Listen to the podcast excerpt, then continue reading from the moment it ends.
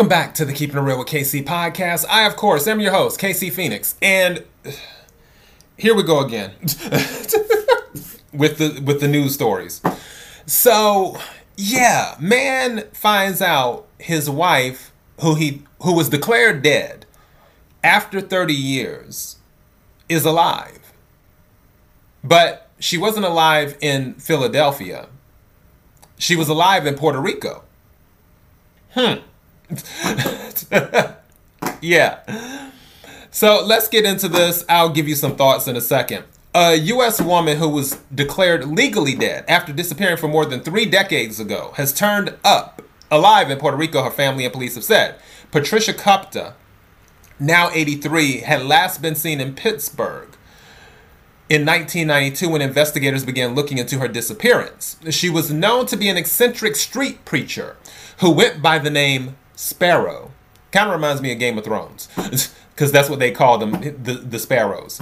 So, yeah, Ross Township Deputy Police Chief Brian Kohlhepp said on Friday, Miss Kopta, or Kopta, who has dementia, has been living in a nursing home after she was taken in as a, as a person in need seven years after she disappeared. It's a relief she hasn't been murdered. Her husband, Bob Kopta, said he had been married to Miss Kopta for 20 years before she went missing. He said it's a relief knowing that she's not laying in a ditch somewhere or murdered somewhere. The 86 year old added that his family suspected she may be in Puerto Rico, but she was declared dead around 25 years ago. And this this sentence right here, this is where I paused for a second and my spidey sense started going off. So I'm going to read it again and let it marinate for the people who are listening. The 86 year old added that his family suspected she may be in Puerto Rico but was declared dead around 25 years ago. The family suspected she may be in Puerto Rico. Now, uh, there's a lot of places in the world besides the United States and the islands, you know, Puerto Rico, St. Thomas, St. Lucia, so on and so forth. There's other countries in the world you know, I just mentioned China and Japan not too long ago in one of the readings. So, with all of these other choices, you suspected, yeah, she she might be in Puerto Rico. So, if you suspected it, why didn't you act on it? Why didn't you put a few calls out to nursing homes or mental institutions because that doesn't cost any money. You can call if you live in the United States, Puerto Rico is considered part of the US. You can call that for free. That's included in your T-Mobile plan. So, why weren't you calling? Why weren't you investing the time to call? That's the question I have and I have more thoughts, but let me read some more of this. So, the retired electrician also said he consulted with a psychic about her whereabouts. Mrs. Kopta has two sisters, a twin who died six years ago, and a younger sister who was relieved to learn she's still alive, Miss Kopta added.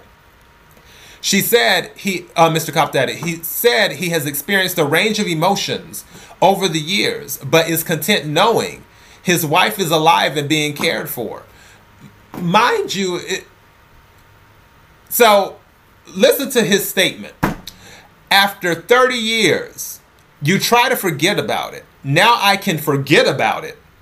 We know what happened and she is taken care of, he said. Let me read his statement again for you. After 30 years, you try to forget about it. Now I can forget about it. We know what happened and she is taken care of now.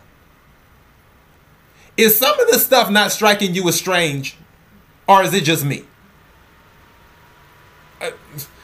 I'm just saying. So on this, before her disappearance, I'm just skipping that part. Before her disappearance, the U.S. doctor, the U.S. based doctors at a mental health facility had diagnosed Miss Kopta with delusions of grandeur and said she had signs of schizophrenia. But Miss Kopta was released from the facility and kept preaching until she disappeared. Her family said. Mr. Kohlhepp said, has said police believe Ms. Kopta fled the country because she was concerned she was going to be institutionalized.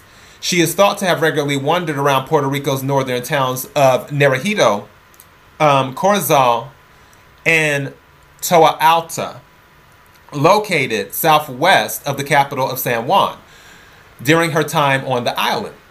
Ms. Kopta had kept details about her life secret when she ended up in a nursing home, but began divulging information as the years passed. Last year, she revealed information which caused the social worker at the nursing home to contact the authorities in Pennsylvania about her identity. Now, see, let's go ahead and, and go over this right quick. This little sentence right here are sentences. Uh, last year, she revealed information which caused the social worker at the nursing home to contact authorities in Pennsylvania. So, in other words, the social worker who was in Puerto Rico heard this information and was like, you know what? Maybe I need to call somebody in Pennsylvania. Do you see the difference here? And then about her identity.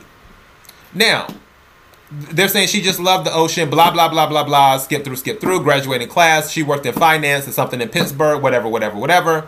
Now, there was one part. All right, maybe I skipped over that. Strange ballroom dancing. Here we go. Um, Miss Kopta's younger sister, Gloria Smith, now 78, has said her sister vacationed often in Puerto Rico with friends before she got married. So, yes, they already knew Puerto Rico was a thing. If you knew this woman may or may not have been balanced because sometimes I feel people are misdiagnosed. I'm not a licensed medical practitioner or a psychologist or a psychiatrist or a therapist or anything like that. I'm just telling you based off of what I have observed over my almost 50 years being on this planet. So, yeah. I think, and this is just me, this is what I believe. I'm not saying this is exactly what happened because nobody really knows what happened. This is what I believe. I believe that some people just gave up on her. That's what I believe. I believe some people gave up on her. And after she disappeared, they were just like, hmm. And then one thing that I heard when I was reading this article before I decided to start recording is I heard insurance money. That's another thing that I heard when I was reading this article. I'm just saying. I, I can't help what I hear in my head. So you had a feeling, you said it yourself, you had a feeling that she was in Puerto Rico. Her sister said, Yeah, we used to visit Puerto Rico all the time. So why can't why couldn't you and even her sister do what the social worker in Puerto Rico did? As soon as the social worker received more information, the social worker was like, "Okay, let me call Pennsylvania." And just let some people know and then we'll see what happens. I feel like her husband didn't even do that. It was more of, okay, yeah, she's probably in Puerto Rico, but I'm not calling. That's the energy that I'm getting. Like he just because of what she was going through mentally, I feel he probably just washed his hands of it. He couldn't deal with the stress or the responsibility. So,